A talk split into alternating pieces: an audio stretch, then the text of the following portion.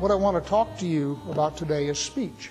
We were doing Bible study on Tuesday a couple of weeks ago, and we got talking about speech and Lashon Hara and so forth. It's been a while since we've talked about it. There's three kinds of speech. First one is evil speech, and that's Lashon Hara. And most of you have been well educated about Lashon Hara. Some of you haven't. We have a lot of new people, praise God. So I want to talk about that briefly. The second one is hurtful speech. And in Hebrew, that's called onaas devarim, speech that hurts or wounds. And then the third one is what I will call courageous speech. And I don't have a Hebrew term for that. Most of you who have been here for a while have seen this. This is by the Chofetz Chaim Foundation. It's Shmiras Halashon, which means the power of speech, and it is lessons on how to avoid Lashon Hara. We think it's so important that we have bought dozens of copies of this, and there are, I think, nine or ten of them left back there in the uh, fellowship hall. And if at the end of this you have not been through this and you want to go through this, which I recommend, go get one. And for those of you who have taken them home and they are on your nightstand gathering dust and you haven't actually done anything with them, do something with them. And if you're finished with them, you can bring them back if you wish. This is one I'm reading right now by the same foundation. It's a Chofetz Chaim Foundation. This is called Positive Word Power. And what this one is, is how to avoid hurtful speech. And I got to tell you, as I'm going through this, this one is hitting me right in the gut because I am recognizing myself on almost every page. Sometimes it's painful, but it's worth doing. The idea is speech is such a powerful thing. You all know, of course, that God created the entire world simply through the power of speech. So words are extremely powerful. And our problem is we live in a society that doesn't understand the power of speech. And in fact, as I used to say, if it wasn't for nasty speech, some people wouldn't be able to speak at all. It's very difficult living in our society to avoid improper speech. When you go out and you watch television or listen to the radio or whatever, 90% of the speech that you hear is not good speech. From little kids being smart and bad mouthing their parents and their teachers and so forth, all the way to adults ripping and tearing at each other with their words, and people just wanting to seem clever, you know, always have a clever comeback, and most of those clever comebacks are cutting. And wanting not to seem naive.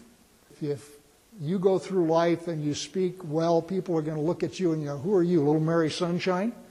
So the society that we work in is prone to improper speech.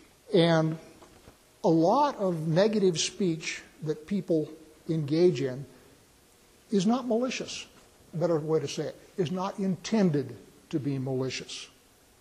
There's a difference because a lot of it is malicious, but unintentionally so. And part of that is simply due to ignorance. That's why we have bought all those copies of the Chofetz Chaim book because just like anything else, you can be taught. What these books do is they sensitize you to the power of your words and they also sensitize you to the damage that you can be doing inadvertently.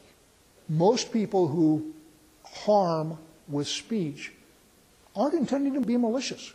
It's just the culture we swim in, and you're used to speaking that way, and you're used to hearing people all the time speak around you that way. And what happens is you say things that tear down your relationships and tear down the community, mostly out of ignorance. Now, if you're angry with somebody and you're having a fight, that's not ignorant, okay? You're intending to damage each other, and there are ways that you can then make up and so forth. But I'm talking about just sort of the everyday speech that people engage in. Another reason that people improperly speak is what I call relative positioning. The fastest way to appear taller is to push people down around you. A lot of speech is intended to push people down around you so that you appear taller. you have not, in fact, gained any stature. You are, in fact, not taller. You are simply above others, and for some people, that's enough. I will suggest that that's not the way God wants you to speak. Uh, one of the reasons people do it is uh, what I would call misguided altruism. One of the ways that Christians gossip is they say, we need to pray for so and so. And then you get to vomit all this negative stuff about so and so under the guise of, we got to pray for this guy. Very often, you're not doing any good. What you're doing is you're, in fact, damaging the person in the community. So let's start with Lashon Hara. Lashon Hara always involves at least three people. There's the one speaking, there's the one listening, and there's the one being spoken about. So if you got three people and there is negative or improper speech going on, what you're doing is lashon hara. Onaas devarim is two people, the one speaking and the one being spoken to. So the central difference between lashon hara and onaas devarim is that third person. In lashon hara, what you're doing is one person is speaking to another in a way that serves to damage the third person. That's textbook definition of it. I'm going to go through 10 rules about Lashon Hara. This is from rabbinic sources, but they are excellent. And you can get them out of the book there, or you can get them on the internet. This is not secret stuff.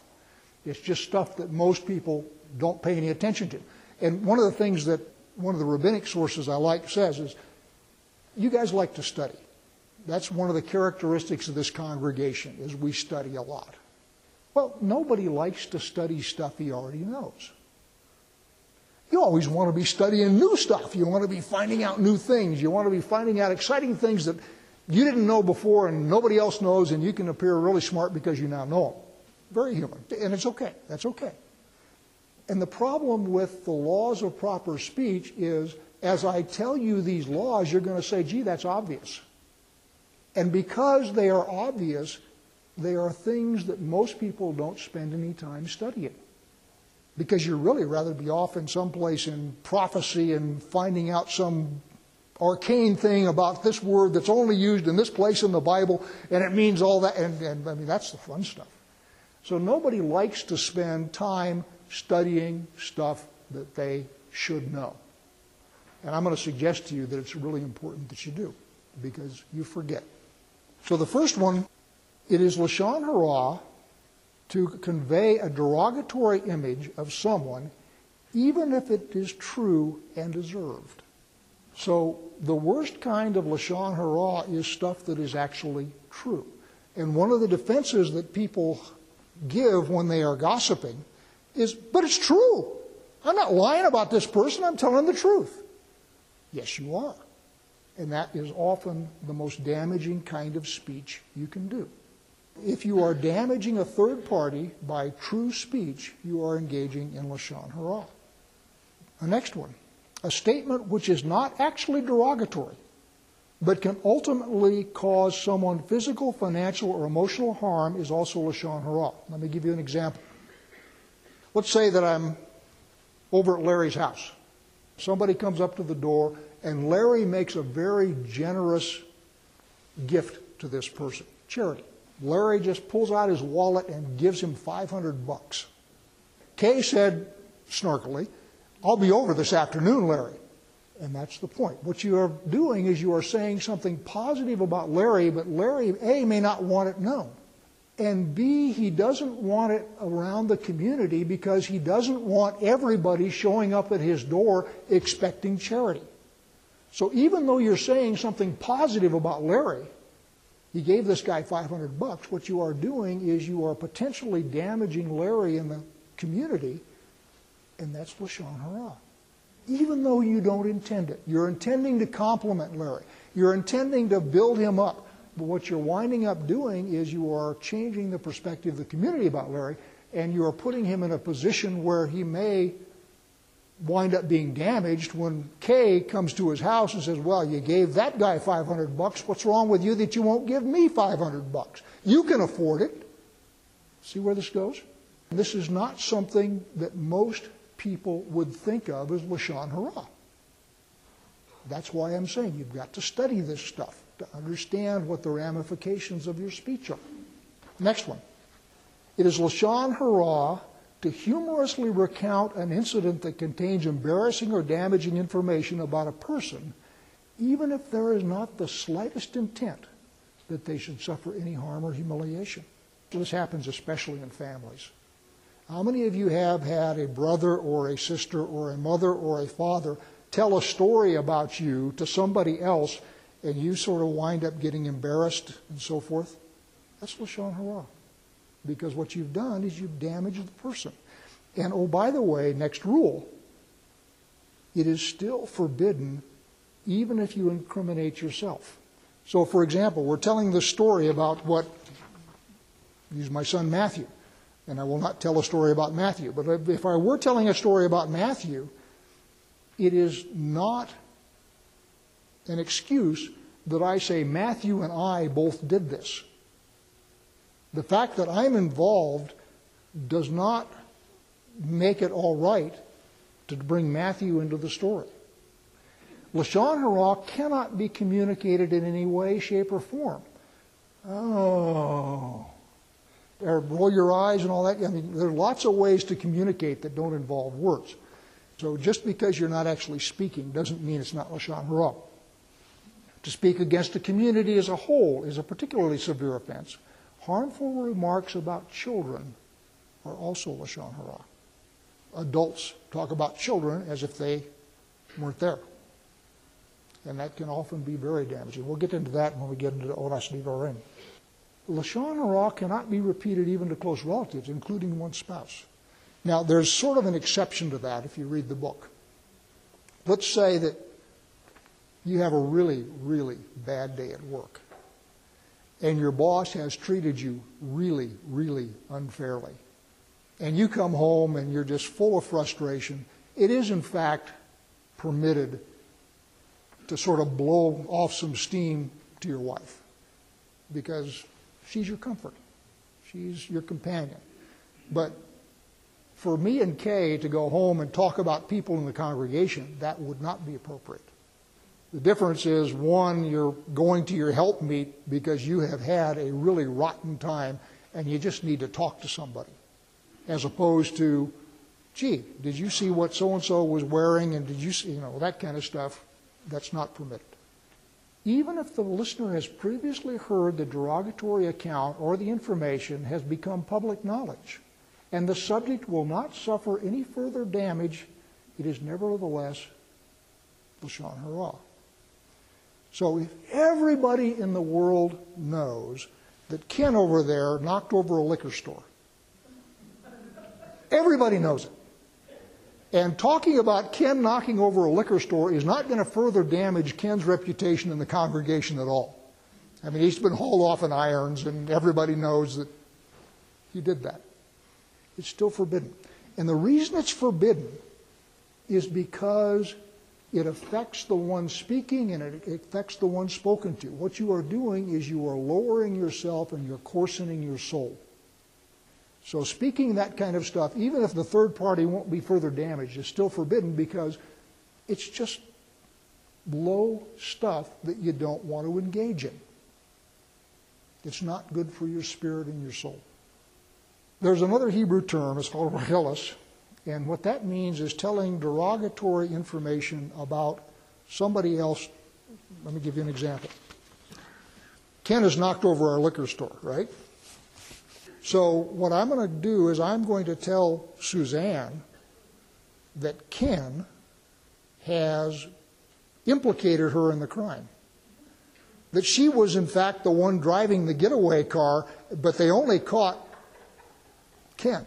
What I have done is I have caused conflict between Ken and Suzanne. So by telling Suzanne that Ken has said something about her, now Suzanne doesn't like Ken. If I were talking to Jody and I say, Jody, not only did Suzanne drive the car, but she really badmouthed you in the process. So now what you've done is I have lowered Suzanne in your sight. It's called rechilus, which means the dust of Lashon Hara. So that's also forbidden. And then finally, it is forbidden to listen to Lashon Hara. If someone inadvertently hears Lashon Hara, it is forbidden to believe it. One should give the person the benefit of the doubt. Assume the information is inaccurate or the person does not realize they were doing something wrong. And sort of the classic example, and this, this is a rabbinic example, and you got to understand the rabbinic prohibition against cheeseburgers to understand this. Jews don't mix milk and meat, so cheeseburgers are forbidden according to rabbinic law. I will eat a cheeseburger, but an Orthodox Jew will not. So if I were to see Dennis coming out of McDonald's where they serve cheeseburgers, what I've got to do is I've got to assume that Dennis was just in there to use the bathroom. In other words, I have to give him the benefit of the doubt. I have to assume that there is some perfectly innocent reason for Dennis to be in a place that doesn't serve kosher food.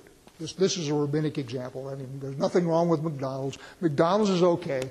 The whole point is when you see somebody doing something wrong, what you want to do is assume the best. And as one of the things I've said before is everybody here has a justifier. In other words, when I do something really nasty, I've got really good reasons why I did it and why the rules don't apply to me under those circumstances and what I did was okay under those circumstances. I'm really good at that when I want to do something nasty.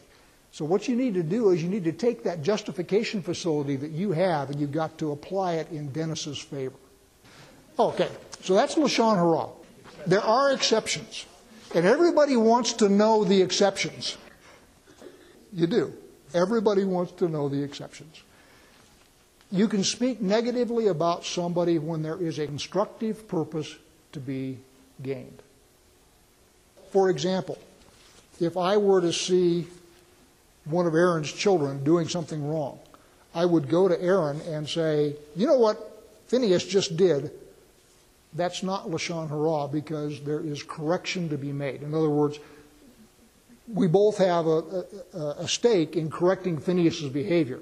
So for me to tell something negative about Phineas to Matthew or Aaron would not be Lashon Hara. Or if I were to tell something negative, we don't have any other little kids here today, but if somebody else's child, if I were to go to the parent and say something, that would not be Lashon Hara. It is not Lashon Hara to speak against someone who is wicked. So, for example, if I were to say something negative about the female presidential candidate on the Democrat side, that would not be Lashon Hara because, in my estimation, she's wicked.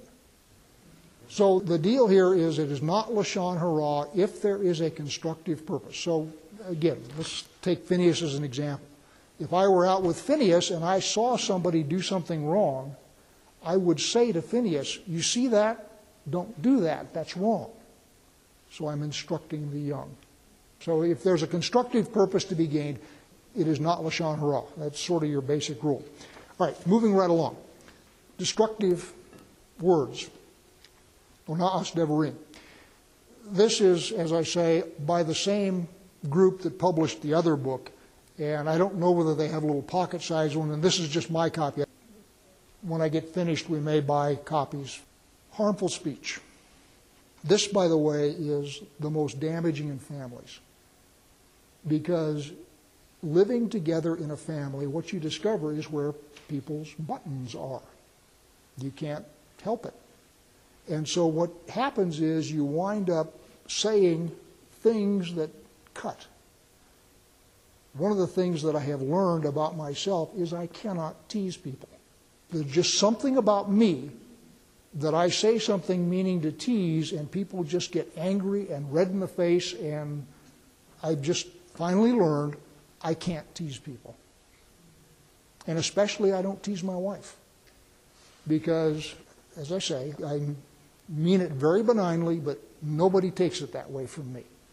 It's just one of those things that I have. So, hurtful speech can destroy relationships. And remember, I said the difference between Lashon Hara and Ona'as Devarim is the number of people involved. Hurtful speech is one on one, Lashon Hara involves a third person. Proverbs 12:18. There is one whose rash words are like sword thrusts, but the tongue of the wise brings healing. Proverbs 21:19. It is better to live in a desert land than with a quarrelsome and fretful woman.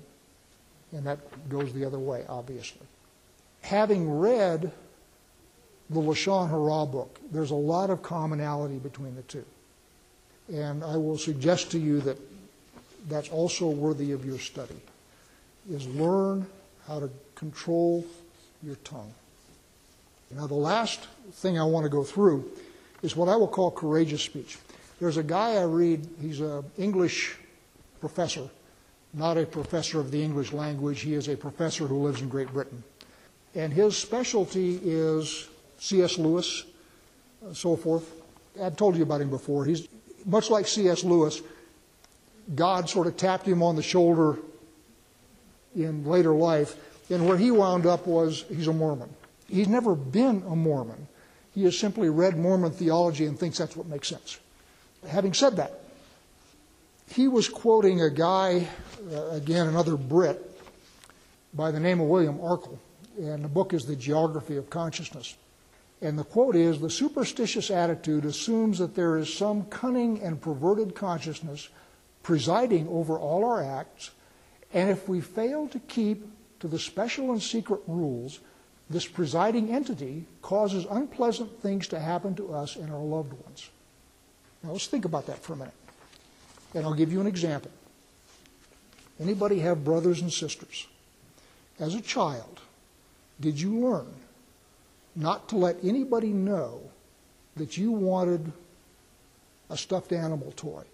Because you knew that if your brother or sister knew that that was what you wanted, they would get it first and take it away from you. I'm hearing chuckles out there.